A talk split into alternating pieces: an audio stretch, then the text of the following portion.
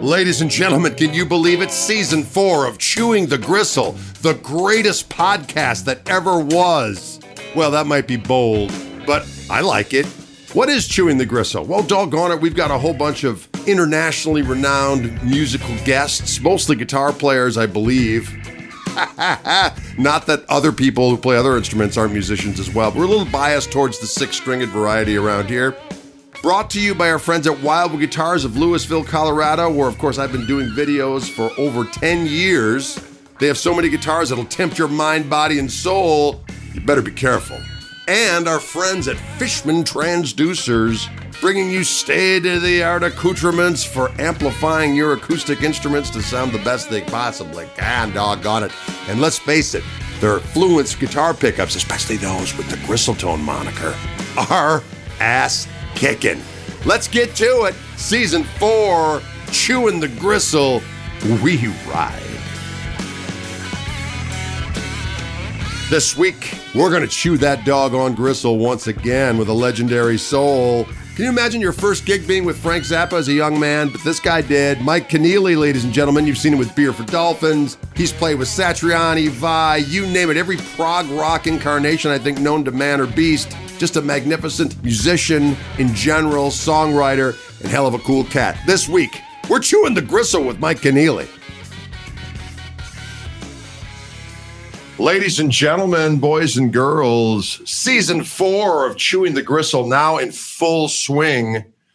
We have the majestic human known as Mike Keneally with us today, musician par excellence, hell of a nice fella. We just spent some glorious time together at Paul Gilbert's great guitar escape.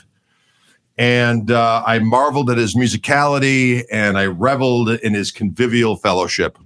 And here we are engaging in cyber fellowship. Of course, you know Mike from any number of different things. He was in Zappa's band at a very young age, multiple projects on his own. You've seen him on stage with Steve Vai and all kinds of various complex musician luminaries, shall we say. And uh, I'm just pleased as punch you're joining us today. How the heck are you?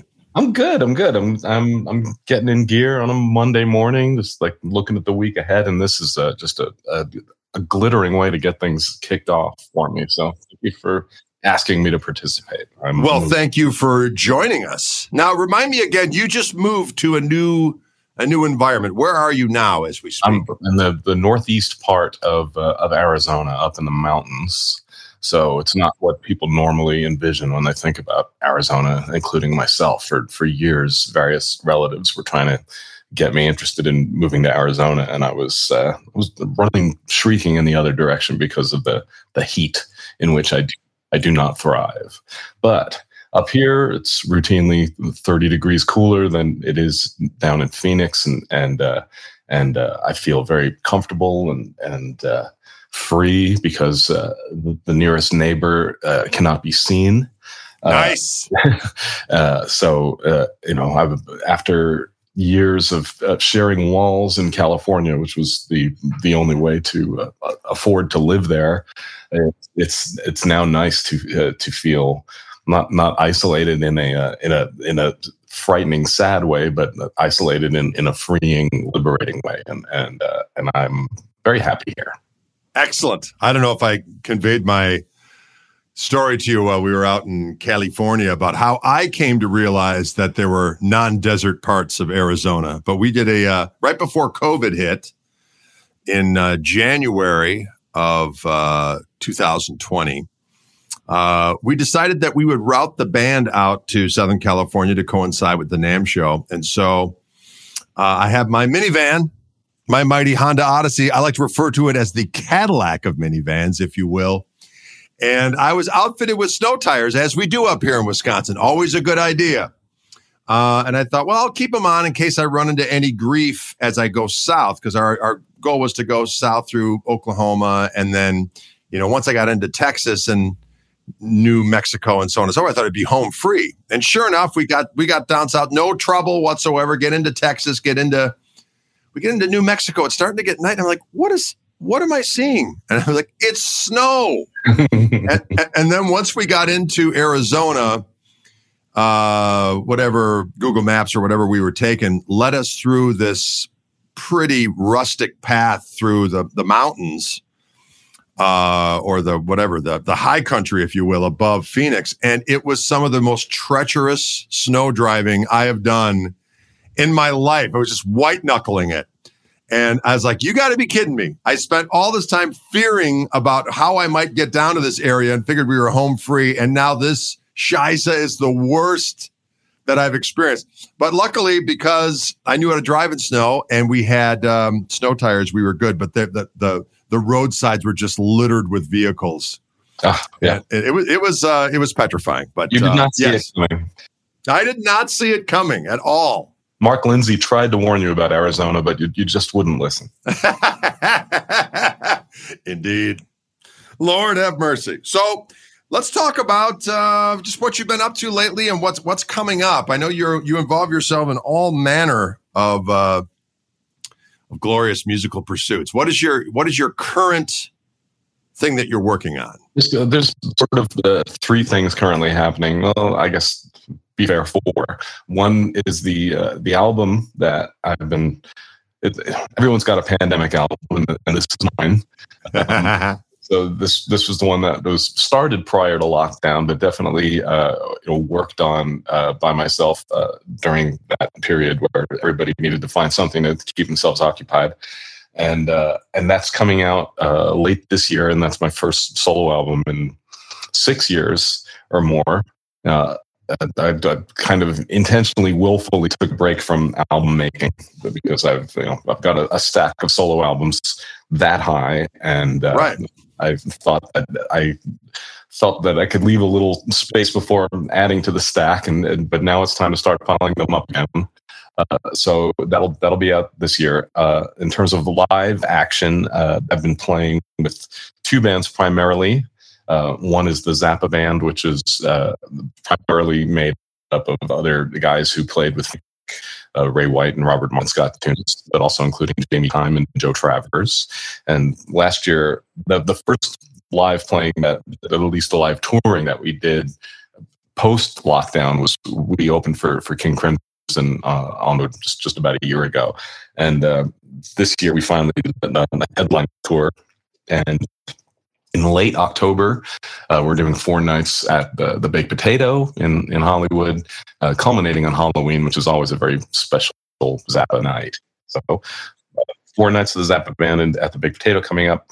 And uh, the other band that I toured with this year is uh, is called Progject, which is uh, the brainchild of Jonathan Mover, a, drummer who played with Satriani and GTR and Murray and bunches of other people.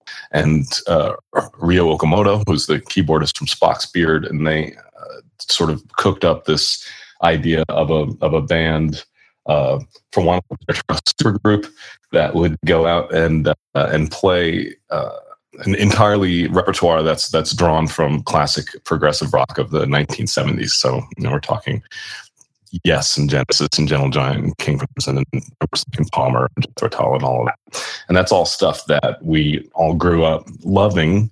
And when Jonathan asked me to join, uh, I was a little bit shocked to realize that this was the, the music that was like formed the bedrock of my the, the musical education uh, when I was a, a teenager, I, I scarcely played any of it live. And so we went out uh, for a month earlier this year uh, to to test the waters, so to speak, and had so much fun playing that stuff. And audiences were so receptive, and uh, and so we're very excited and eager to do more. And uh, we're we're playing uh, in the Chicago area in in Chicago in uh, October, and then. Uh, I think actually September 30th at the Arcada Theater.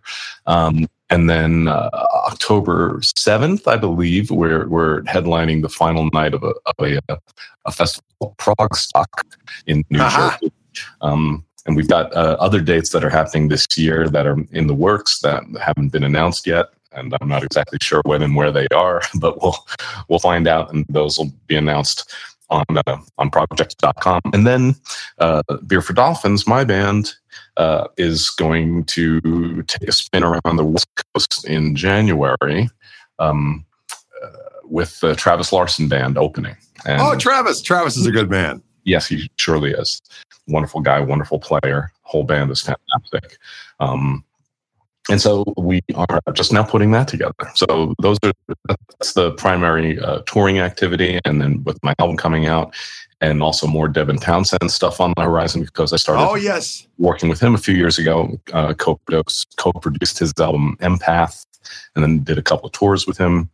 We had a, a forced break during the during the pandemic, and and uh, and next year it looks like uh, I'll be doing more stuff with him. So that's as far as I know, everything on the horizon. Excellent. Well, that's quite a quite an itinerary. And a couple things came to mind that I wanted to ask you about in terms of you know you've got all this material, and I, I know it for you know in my own world, you know, when you've got these records that you go back and like, oh, I forgot about this, and oh, I forgot about this. Oh, this is kind of a cool tune, and maybe I should do this, and then you realize. I've got all this other stuff that's demoed out and ready to go, and realize you have all these potential records in the can. Uh, what is your perspective on the fact that you know music is just digested in such a different way these days, and and so many um, so many fans find you from so many different ways, right? And, and and yet there doesn't seem to be, and this isn't a knock on humans because we're all, you know, we have a million different things tugging at us and interests and priorities and so on and so forth. We're all beautifully flawed. Yes, exactly. Um, that they're sometimes I just find it odd that they're not a fan might be into one aspect of what you do and not realize that you have all of this other stuff. So at one point, do you ever get to the point where it's like, maybe I just need to stop for a moment and try to honor this whole back catalog and try to get that at least in some way, shape, and form um, to the people that might be interested in it? Because that's like a full time job. It's, it's almost like, yeah, okay, well, there's all this stuff that I did. There's all the stuff I'm writing now. There's all these things I want to do uh, but as the arbiter of your own or, uh, of your own career, and we're all at this point in that mold where we don't have people, if you will, kind of cherry picking our careers and and trying to get making sure that all these things are serviced accordingly. How do you, in your mind, um, kind of differentiate all that and, and and try to think, well, I need to honor this period, particular period because this stuff this stuff didn't get a fair shake. You know what I mean? Maybe I should bring that kind. Of, and then at the same token, how much of that stuff do you consider as works in progress? Of like, yeah, I did it that way then, but now I'm going to do it this way, and maybe I'd like to readdress that whole period in a in a new light. Yeah. You know what I mean? Yeah, I do. It's, uh, I mean, that that's a multi-layered, uh, many-leveled question that that you know put about five or six different thoughts in my head. So I'll see if I can remember them all. Um, the uh, uh the when I decided a few years ago to st- uh, to take a break from making albums, it was it was largely as a result of of thought processes along those lines. I had a large body of work that relatively few people know about, and and I thought maybe part of the reason why it's difficult for people to kind of get their uh, their brains around it is is that it is so vast and and and I, I know that I'm not an easily categorizable musician and that any one album might not bear very much resemblance to any other album in the catalog and, and that can be puzzling for people. Um, for the people who are already inclined to like what I do, I think they like that aspect of it because I, you know, I remember when I was a kid and there was a new Zappa album or there was a new uh, Todd Rundgren album or any you know number of sort of mercurial artists that that you couldn't really predict what was coming around the corner. The Beatles, for that, you know, it, it, every album had a very distinct character, and, and you could recognize it as the as the work of, of the artist who had done the earlier stuff. But it definitely had a, a personality of its own, and I I love that. Um, but but I it, it, there was also kind of the the feeling that I, I was I wanted to just like stop making new music and allow the music that I've already made to maybe accrue a bit more attention. But the reality of life is um, what what pays the bills is very frequently, uh, you know, for a certain type of jobbing musician, it's not their own work, it's not their own compositions. It's it's it's a necessity just because of the way things shake out um, that that one works with you know a, a number of other projects in order to uh, continue paying the bills. So that meant that you know I, if if I had said at that point, okay, I've got this this body of work that maybe not that many people have caught up with. I am now going to devote the next four years to helping it somehow get attention. But I didn't do that. I just continued taking other jobs because that's what necessity dictated. Um, so I am, you know, there's a part of me that goes, oh, it's too bad people don't know about my stuff. But then there's another part of me that goes, I am extremely fortunate that I, I have these other avenues to pursue that allows me to continue surviving and subsidizing my ability to do my own stuff when there's time to do it. You know, like in the in the 90s i did this album sluggo which I, I think it might be like if if somebody says okay of your 40 albums or however many the hell albums i've done at this point where do you think i should start um, i'll often suggest sluggo because i think it's a it in one kind of neat package kind of presents a lot of my interests in a way that it is fairly accessible um, and also, I think that my writing was in a, in, in a really good spot at that time. Um, but I, I, I, remember that it took a really long time to get that album done because I was on the road with Steve Vai. Um, and so I would, I would, come home from tour and, and he was, you know, he was really hitting the pavement hard. There was, there was a lot of touring going on and I would come home for a couple of weeks and and chip away at Sluggo a little bit more and do a little bit more tracking, or if it was later in the process, do do some mixing. And then it, it turned out that it, it, I wasn't that happy with the with the mix that we had done, and there was a, a, limited amount of time to meet certain production deadlines, or at least our self-imposed deadlines, and the and the final mix ended up being a bit rushed. So years and years later, we ended up doing a remix of it that it, you know, I'm completely happy with, and we did a you know really nice sort of special edition package. So that was one instance of of me saying, you know, I want to I want to care for this aspect of my catalog a, a little more uh, with, with a little more in, intensive attention and uh, and really get this album sounding the way I want it to sound. But you know, it's the, the, again scheduling and budgeting don't always allow for uh, the time to like go back into one's catalog and, and make sure that it's curated precisely the way you want.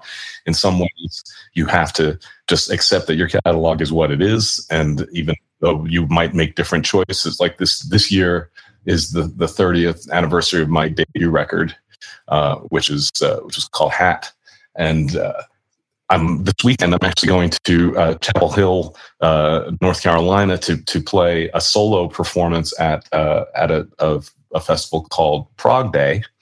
I almost forgot to mention that when you when you said what do you got coming. This is on the immediate horizon, and in in six days from now, I'm I'm flying to North Carolina to play at this festival and do a solo performance, uh, which I don't do very often. You know, usually I have a, a band to hide behind, um, and and in this instance, I, I want to honor the the fact that this album happened 30 years ago, and, and you know, looking at the the rest of my year, I, I see that this is like my one opportunity to specifically address that fact. So I'll be doing a portion of of that show, uh, a, a, medley of eight songs from, from the album Hat. Uh, that will you know be my way of saying this thing happened 30 years ago this year. Uh, so that's you know, one way of bringing a little bit of attention to this corner of, of, my discography.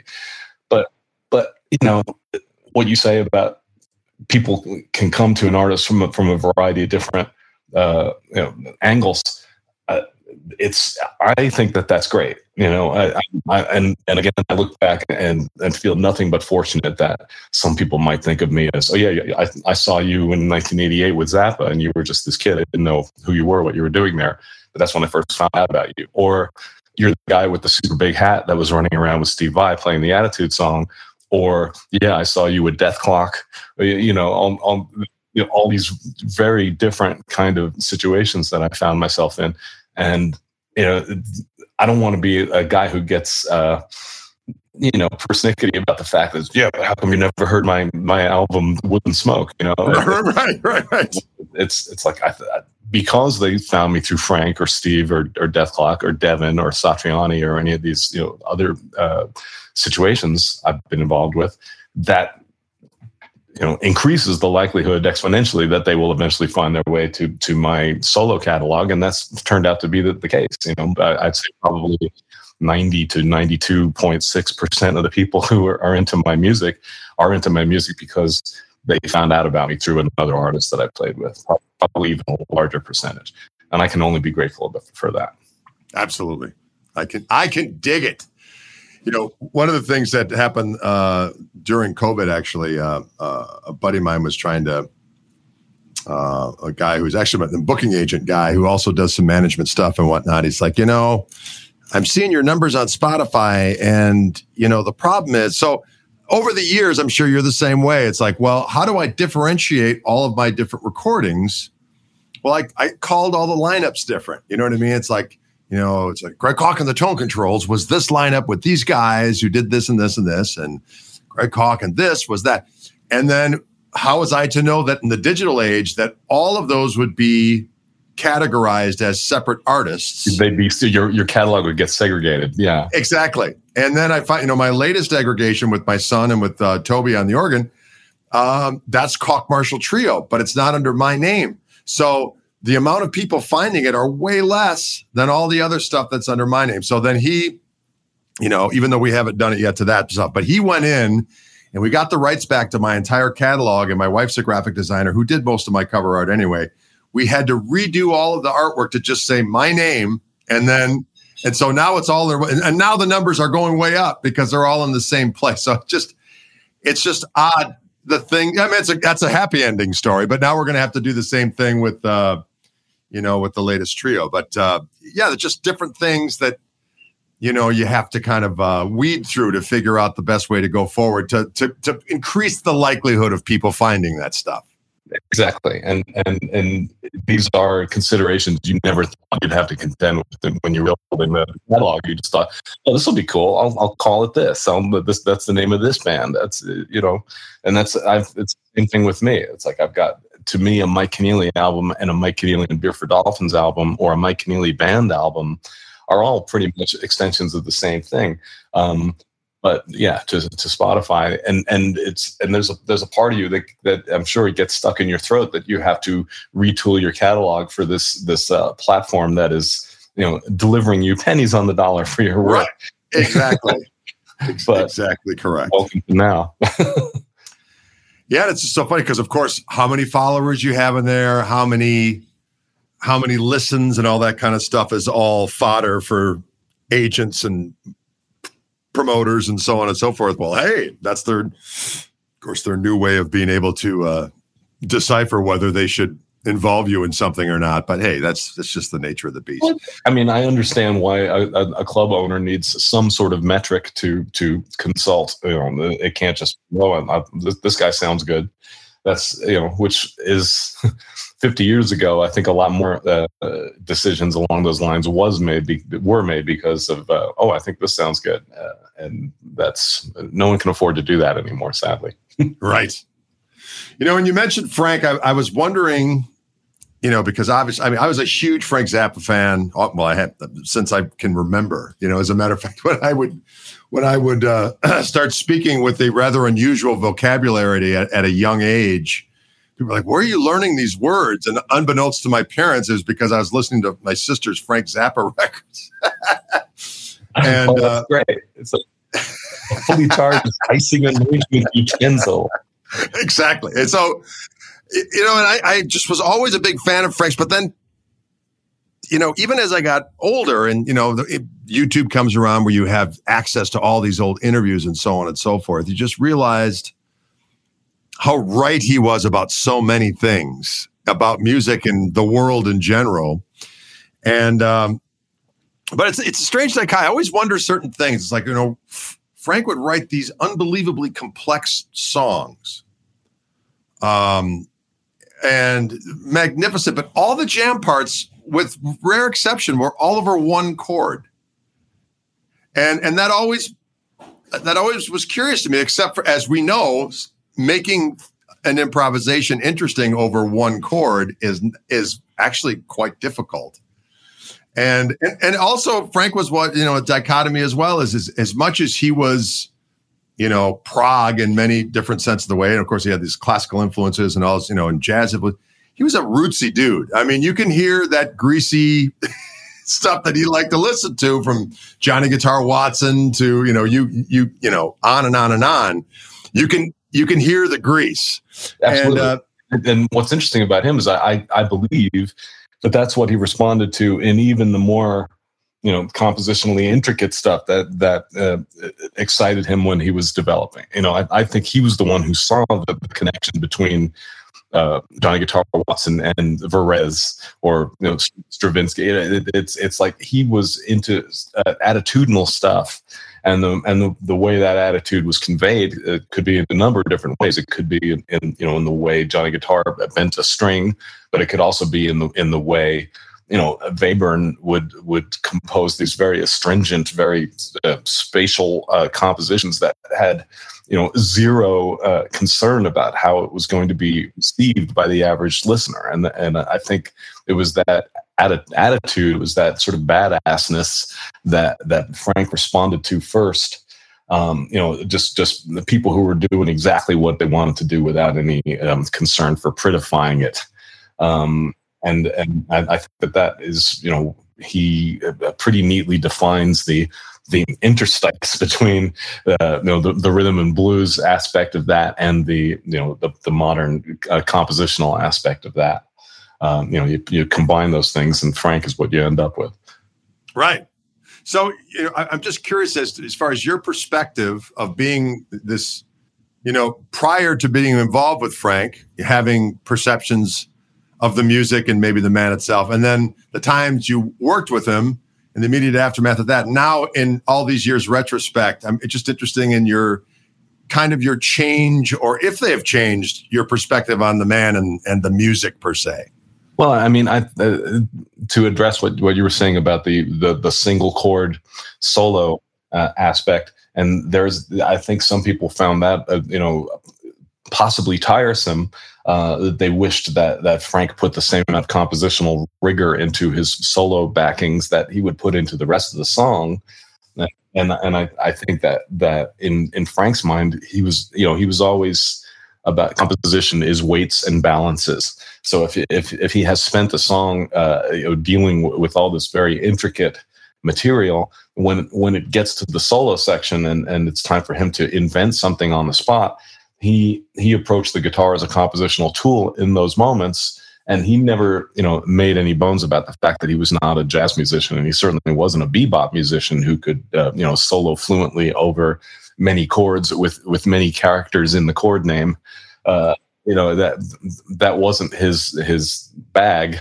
Um, where he was interested in was providing himself a a, uh, a smooth canvas uh, to to play with rhythms as much as melodies. Uh, which is also why you know the vast majority of his solo backings are in four four. Although, you know, if you've got, say, Vinnie Colaiuta on drums, the meaning of 4 4 becomes right. academic. yeah.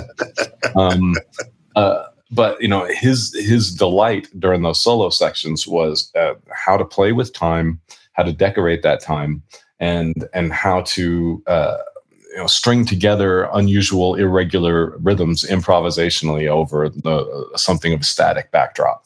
And it it, it takes some uh, listening uh, and some conditioning to to put your ear in the place where Frank was. And I think uh, when he put out "Shut Up and Play Your Guitar," which was three records of nothing but guitar solos excerpted from from longer pieces, I think uh, at that point that was when it, it started to become more clear to some people. You know, for some people that was just where they got off the bus uh, in terms of Frank as a guitar player. And I do remember somebody uh, I can't remember what his name was, but the, a, a, guy, a very talented and very uh, very smart ass guy, uh, did a song called "Frankie's in Town," um, where he did a, a, an extremely uh, you'd have to say a, diligently detailed uh, takeoff and and cut down of of Frank's uh, compositional tendencies and and just you he he had to love Frank in order to to nail right. him so hard because he's you know he's got all the textures he's got all the orchestration and then at, at one point he says something like uh, sa- says what he can to make kids laugh then he plays his guitar for an hour, and, uh, and, then he, and, then he, sticks in the sound of an entire audience going, "Oh no!" You know, it, it, I remember feeling that at times, sitting in the audience. Um, in the late 1980 tour, uh, you know, they would do a song, and then somebody would come out and hand Frank a guitar, and you would know that that was going to be the beginning of of his solo, and that it could go on for a while.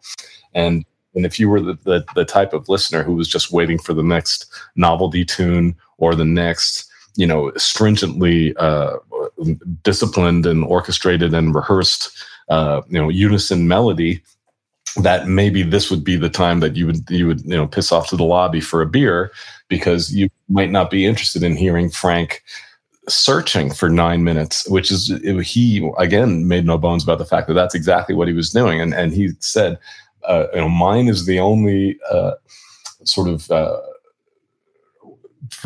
world class we'll say or you know internationally known touring act on this level where I will take that chance in front of you of completely improvising a solo and it's not about learned licks and it's it's not about trying to be impressive it's literally about you know trying to compose something valuable uh, on stage in front of your eyes and ears and and he himself was was pretty uh, cynical about his success rate. He would he would say, you know, maybe one out of ten of these solos is something that I would ever want to hear again.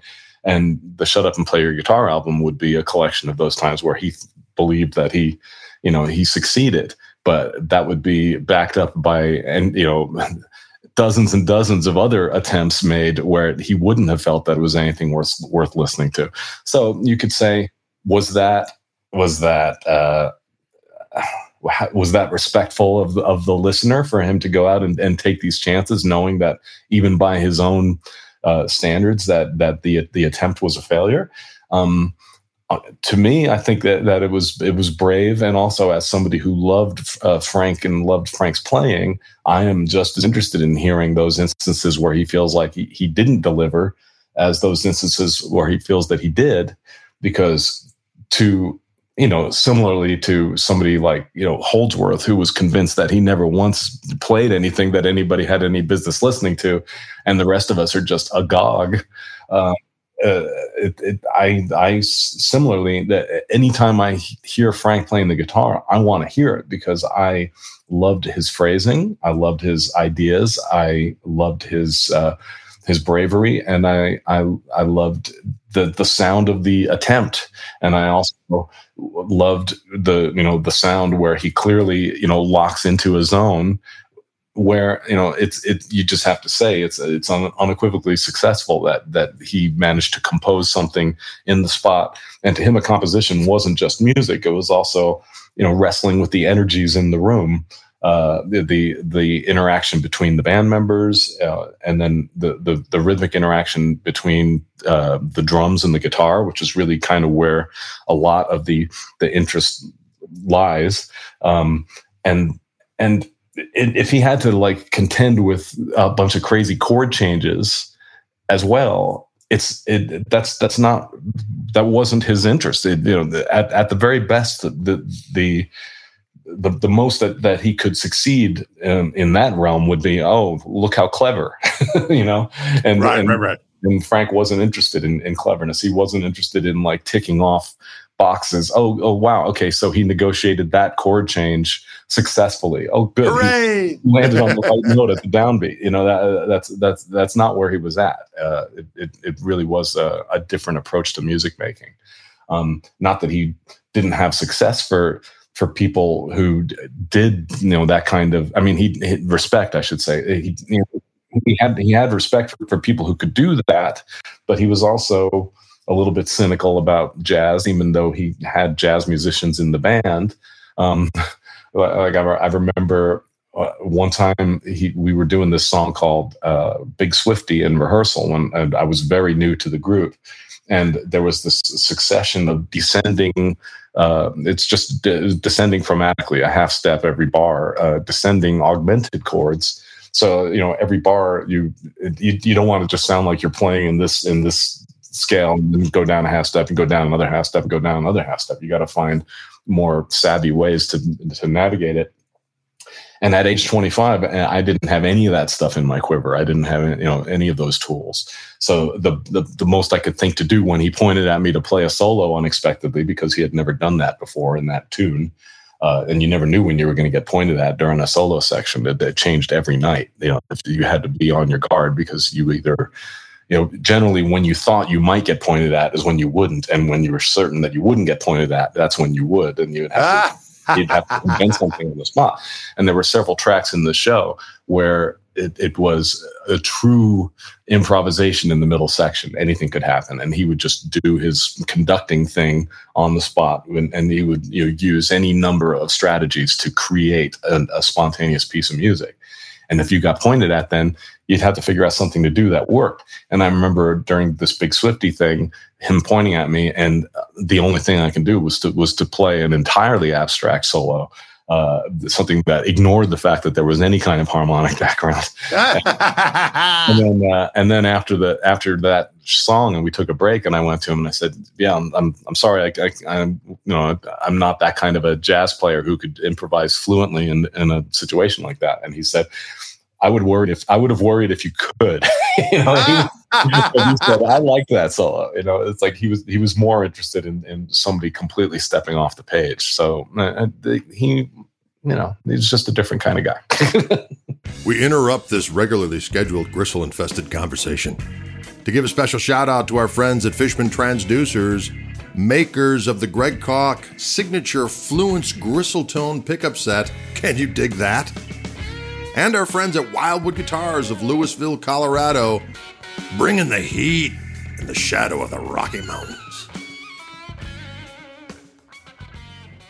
I, I, and to address another uh, part of that question, you know, to to look back on his his work now after all these years, because I was so young when I got in his band, and uh, I was so uh, you know awestruck and you know hero worshipful uh, that I, and it was also my first pro gig of any kind. So for me to suddenly step out of complete nowheresville into the band of, of my you know musical idol was unbelievable, mind blowing, and in some ways kind of unsettling.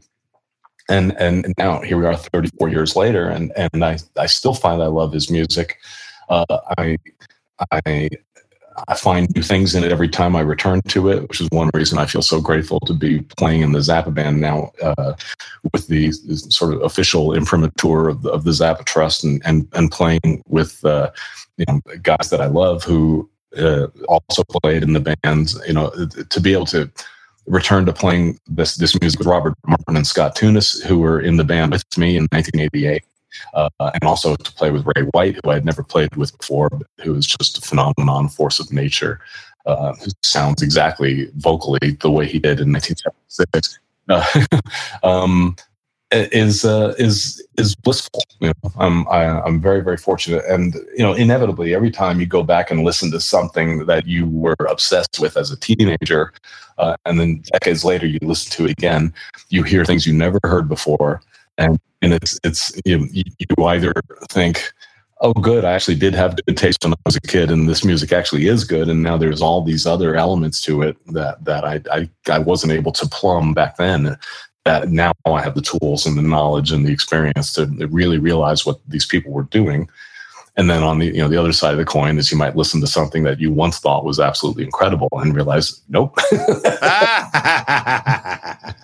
but um, I'm I'm you know as I'm just as much of a nostalgia hound as anybody, and I like you know comfort food for the ears and I, I spend a lot of time in the car listening to music that i listened to you know 40 50 years ago and i'm i'm uh, I'm, I, I find it uh, gratifying that most of it still it even sounds better to me now. I was like, oh wow, good. That stuff actually was valid, but I wasn't out of my mind.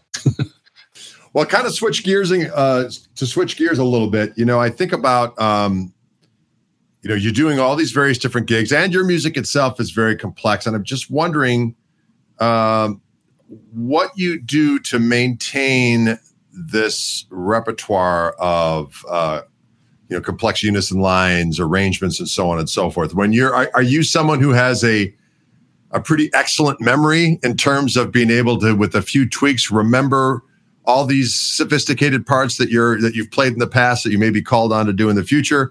Or are you someone that has to take it bit by bit and like completely devoid yourself like kind of scrub not obviously completely but kind of scrub the decks and then learn what you need to learn at that particular point in time for the next thing you're doing?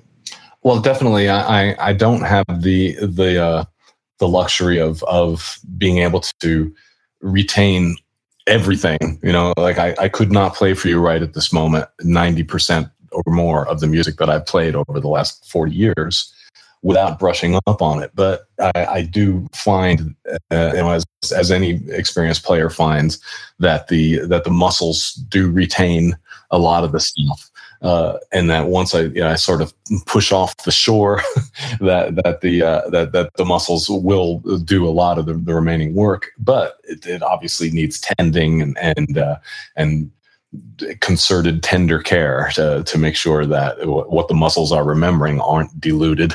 Uh, and also, uh, I'll find that uh, this kind of goes to you know returning to music from one's past and one's youth uh, stuff that I thought I knew 30, 40 years ago. I really didn't. Uh, and especially with Zappa music, where the the the, the melodies are so intervallically uh, obtuse, uh, and there's a lot of different ways one can approach this on a fretboard um, you know, it's, it's, the difference between guitar and keyboard. You can only play uh, any given note in one place on a keyboard. It kind of makes your choice easy. Uh, on a guitar, you have anywhere from four to six different places that you can play a given note, um, and uh, and it it means that there's a lot of different choices that one has to make in order to execute crazy melody lines. Um, and at, at, the time that I was playing it with Frank, uh, I was very very young. I was in, I was a hobbyist guitar player at best without any the, guitar instruction in my life. The only uh, instrument I ever had any uh, instruction on was the organ. So I was trained as a keyboardist and I taught myself guitar for fun. And I often would, would teach myself Zappa tunes because they challenged me and I loved them. And, and I knew that my musicianship would improve as a result. So I was I was doing job preparation for being in Frank's band without even realizing it, but I was I was doing it as an untrained guitarist, which means that a lot of the a lot of the choices that I made where to play certain parts were not uh, ergonomically the, the, best choice I could have made. I was uh, in some ways making things harder for myself, even though what I was really doing was kind of uh, doing things a bit lazily in that uh, I would find, oh, I can play this melody on these frets on this string. That'll do. And then I'll, I'll, I'll move on to the next case without, because I hadn't played guitar for very long or, or uh, very intensively, I, I didn't realize, well, if, if I just do this, if I do this thing here, I can do this little sweep thing from a little pull off, and all of a sudden the, the melody sings in a completely different way. So now that I'm in the Zappa band and I'm I, I have this uh, you know I, I consider it a, a, sort of a blessed opportunity to return to a bunch of music that I played when I was very inexperienced. I, I can now bring you know a, a, lot more to to bear with, with figuring out how to uh, to map out the stuff on the fretboard in a way that allows the, the melody to to sing a bit more and also to uh, accommodate uh, what I now know as my style, you know, the, the, the way my fingers like to go, as opposed to trying to force them to do some other thing that maybe momentarily made sense to me 34 years ago, but was actually just, you know, uh, an ill-considered choice made in, in the heat of of battle, or just like wanting to move on to the next passage. Uh, and, I, and now I can take more time and realize, geez, if I take if I play this A on the on the, the 14th fret of the G string rather than the uh, the 10th fret of the B string, my whole life has just changed for the better. right, right, right, right. Uh, it's it's and you know Frank's music is so intricate and so detailed and has just you know obviously endless opportunities to to make those kind of new choices and new things and, and just have have the music uh, be a little more eloquent uh, as when it's coming out of your fingers. So it's it's been great great fun to to revisit the songs that way. Yeah, I was going to ask you about that because there's um, you know obviously the longer you play, you you you figure out new ways to do things, but it's it's like it's kind of a for, for men it's a double-edged sword because they find that as they get older they can't do physically what they used to do when they were younger. I myself i i'm able to do more because I, I i've actually worked on ways that you know to alleviate effort and stress. You know what i mean? Because you're you're a lot of times you're playing way you know wasting valuable energy by doing any number of different things with your hands. Uh, and then as you get older, you realize, well, you know, no, you don't have to do that. So I was just curious, is it, it you know, can you kind of answer the question and just in terms of, yeah, now I know better as a as a player that when I reapproach this music that I can not be as physically vexed in doing it and have found different shortcuts or not hacks, if you will, but stuff like that to just make executing the music not as uh, difficult as it once was. Yeah, I, th- I think uh, having spent more time uh, playing the songs, hearing the songs, thinking about the songs, and you you get to get a little more of a of a of a second uh, sense about uh, about what what's the what needs to happen physically to make these melodies pop the way you know they should. To, to i think it's it's becoming a little more in tune with with the essence of, of a piece of music and a little more in tune with the intention of the of the composer so with Frank, I, I feel like you know the, the, his his the entirety the, the depth of his well of of creation is is is too much for anybody to get the full picture uh, other than him. But but it, I do feel like as time goes on that I understand more and more how he wanted his stuff to to sing and and to to be delivered and to be heard. And and so the more you you know the music and the know you more you the more you know your instrument the the more possible it becomes to just sort of in in a in a, in a second nature way uh, arrive at the right choices to make the, the the melodies come out the way they should and and not a uh, you know a struggle. You don't want it to sound like a struggle. You want it to sound like something that's flowing. And and i think that you the more you do it, the more time you spend, you know, the decades under your belt, the the more possible it is to just allow the stuff to flow.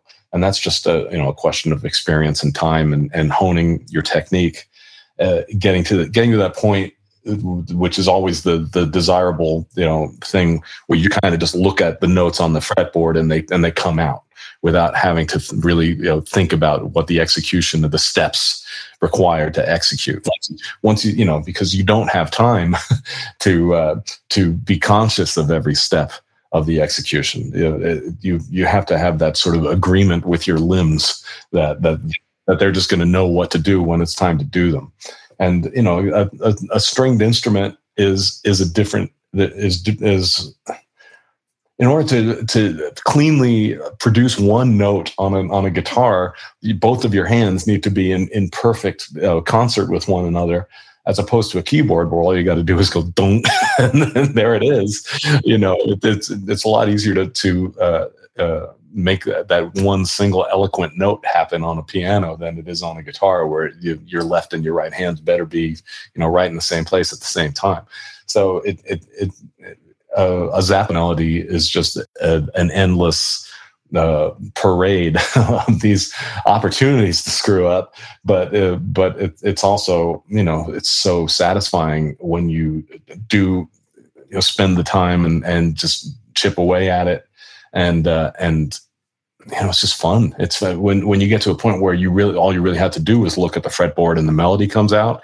There's there's no substitute for that feeling you know it's and, and so it's it's been it's been great to return to that music and and uh, just feel a little bit more that I I deserve to be playing these songs.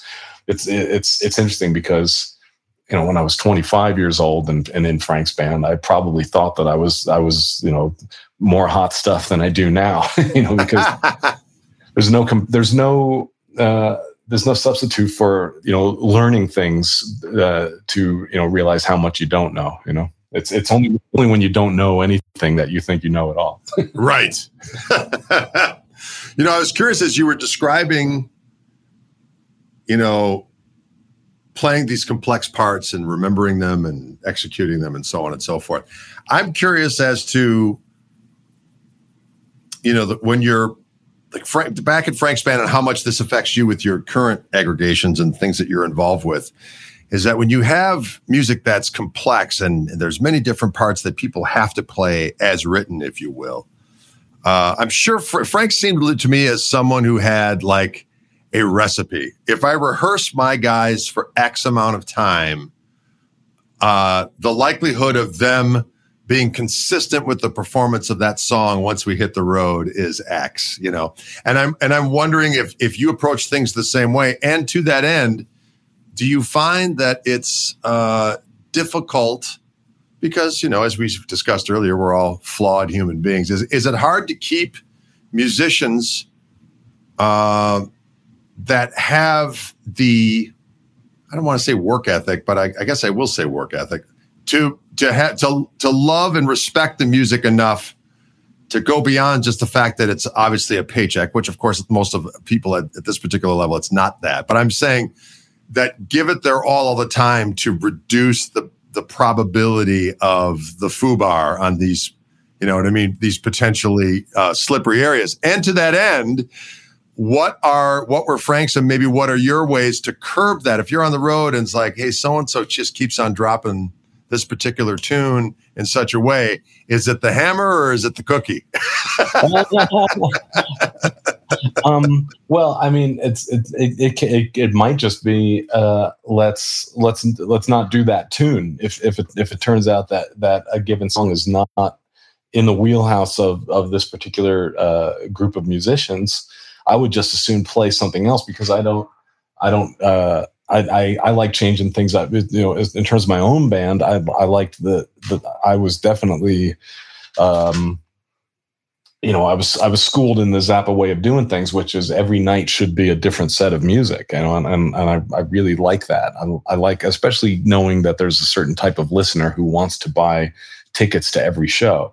Um, you know, depending on the situation, you know, I, I, play with a lot of bands who do essentially the the same show from night to night.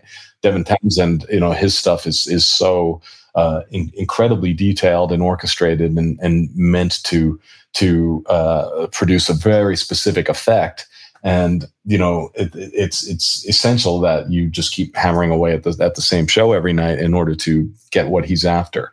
Uh, Progject uh, sometimes it's it's just about logistics. There's only time prior to a tour to you know rehearse and and make sure that you have ready to go a night's worth of music and and then you just and then if if, if it turns out that there's that there's uh, you know something that's not happening for some reason uh, the for me the struggle is always to remember at the end of the show what went wrong halfway through.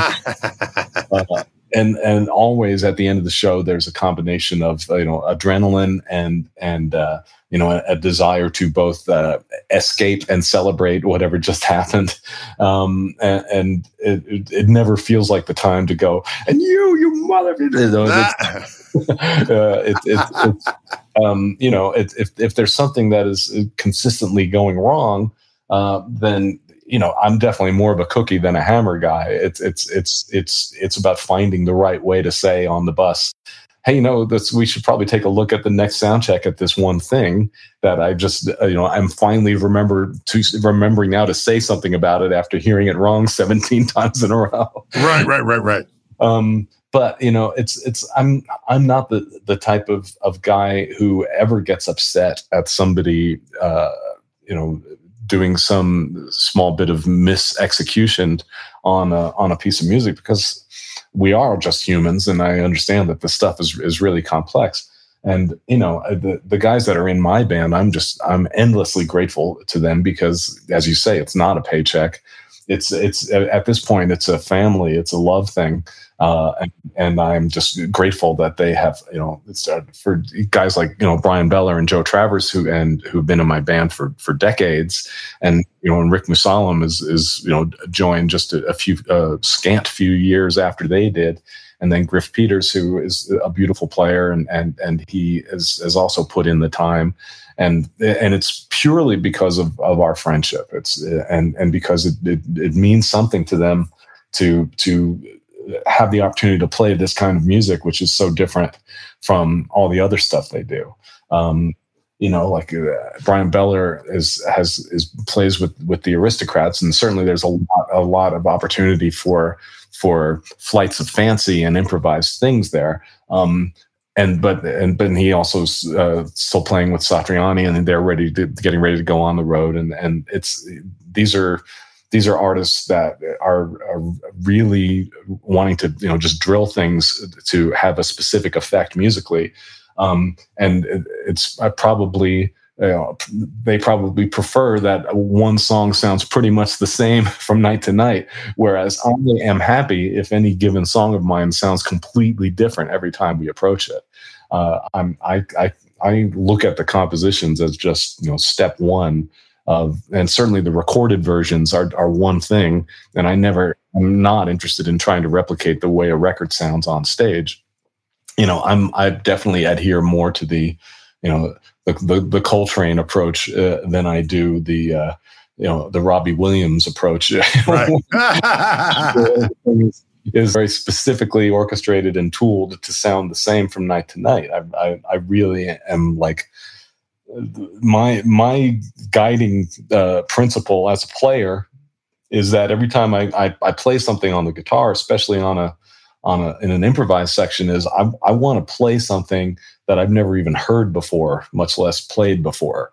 I'm I'm I'm very much always trying to find that elusive combination of of tones and rhythms and energies that that you know produce an effect that just makes me feel a way I've never felt. Um, and and and so that's what I'm after. I'm after like a, a, even though obviously the, the material is is very intricate and it's very composed and it required a lot of rehearsal to get it to a certain point. I'm I'm almost paradoxically trying to find a way to still make it be a completely new thing every time it's played. So it's uh, I'm I am just you know I'm blissed out and grateful that I have you know, gathered around me a, group of players who uh, understand you know my peculiarities in that way. And it, and it, it, it took years uh, to to temper it in a in a certain way. You know it's like I, the, the first two shows that Bryan Beller played with me back in 1993 I didn't warn him during rehearsal that anything could potentially happen on stage that isn't something that we've discussed or prepared. And uh, and he was just in a state of horror the whole time because once he realized that okay i might improvise a total introduction or outroduction or i might you know in, increase the length of a verse i might do, do any number of things that that haven't been discussed beforehand. And, and, and he was very young at that point and hadn't experienced that approach to music making but now he understands me you know almost better than anybody does. You know and so it's it's that that's something that only comes from years and years spent, you know, hammering away at it together. So I'm I'm very grateful in that way. Bryan Beller's fantastic. I, yeah. I first I first met Brian back in when he was uh, when he was in the uh, uh, Fender world. When he was, I think he ran SWR, if I'm not mistaken. I think that was his thing for a hot minute.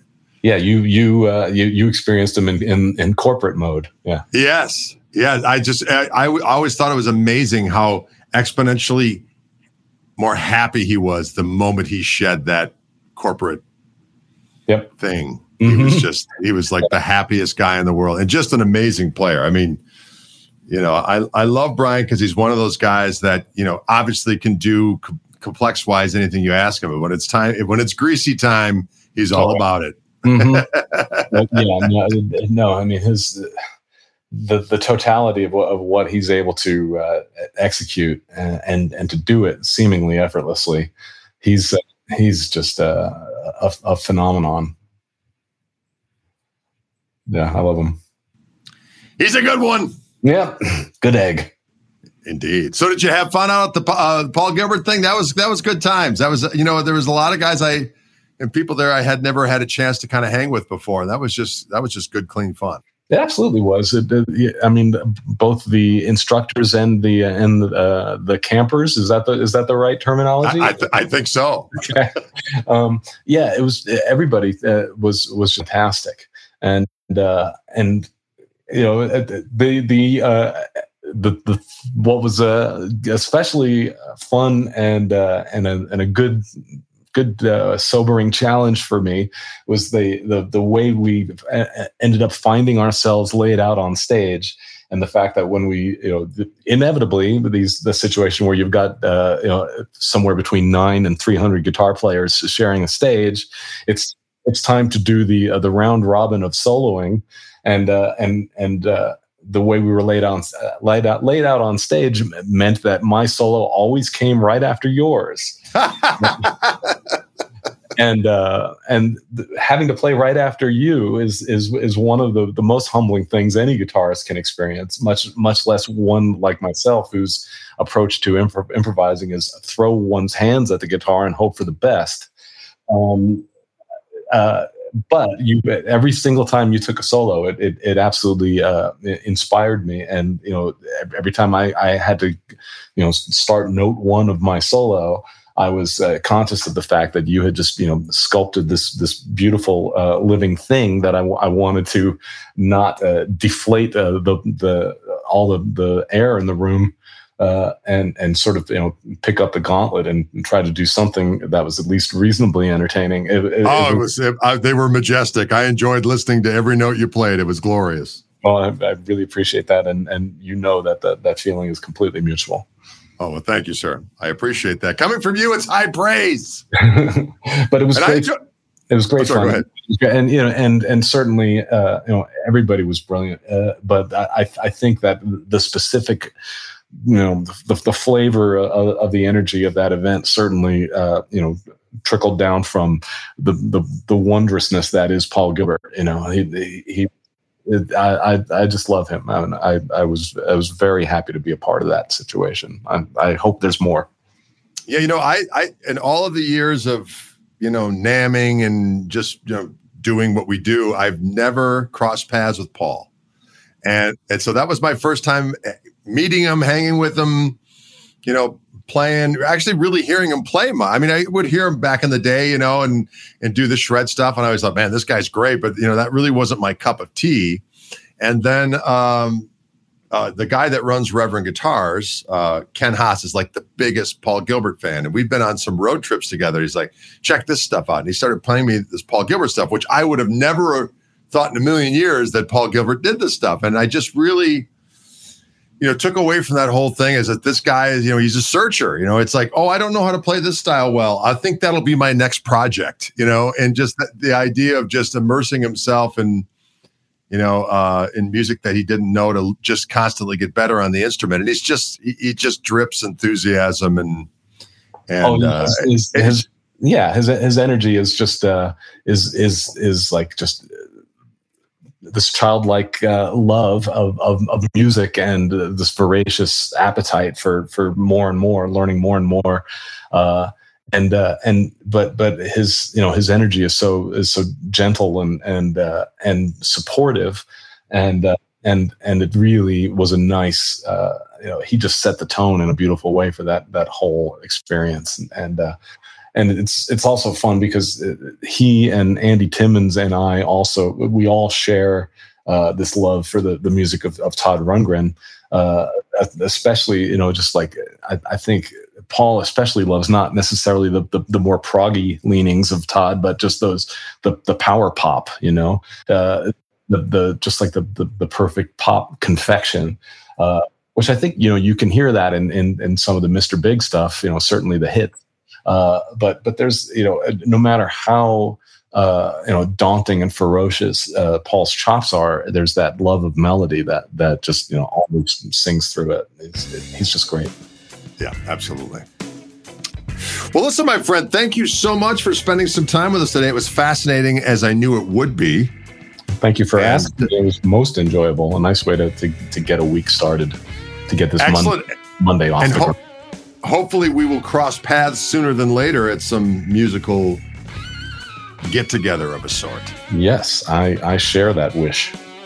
Excellent, my friend. Well, you take care of yourself. Great to see you and uh, hope to see you soon. And thanks again. Yeah, you're very welcome. Thanks for having me. All right, Mike, take it easy. Take care. Talk to you later.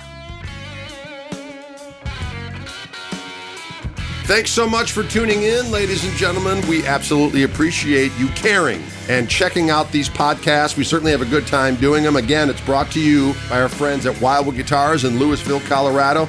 Don't be afraid to go to wildwoodguitars.com. Check out what they have going on. I actually go there every night and visit their new arrivals page. It's kind of a kind of an illness, really. And of course, our friends at Fishman Transducers, fishman.com, making all the greatest accoutrements for your stringed instruments.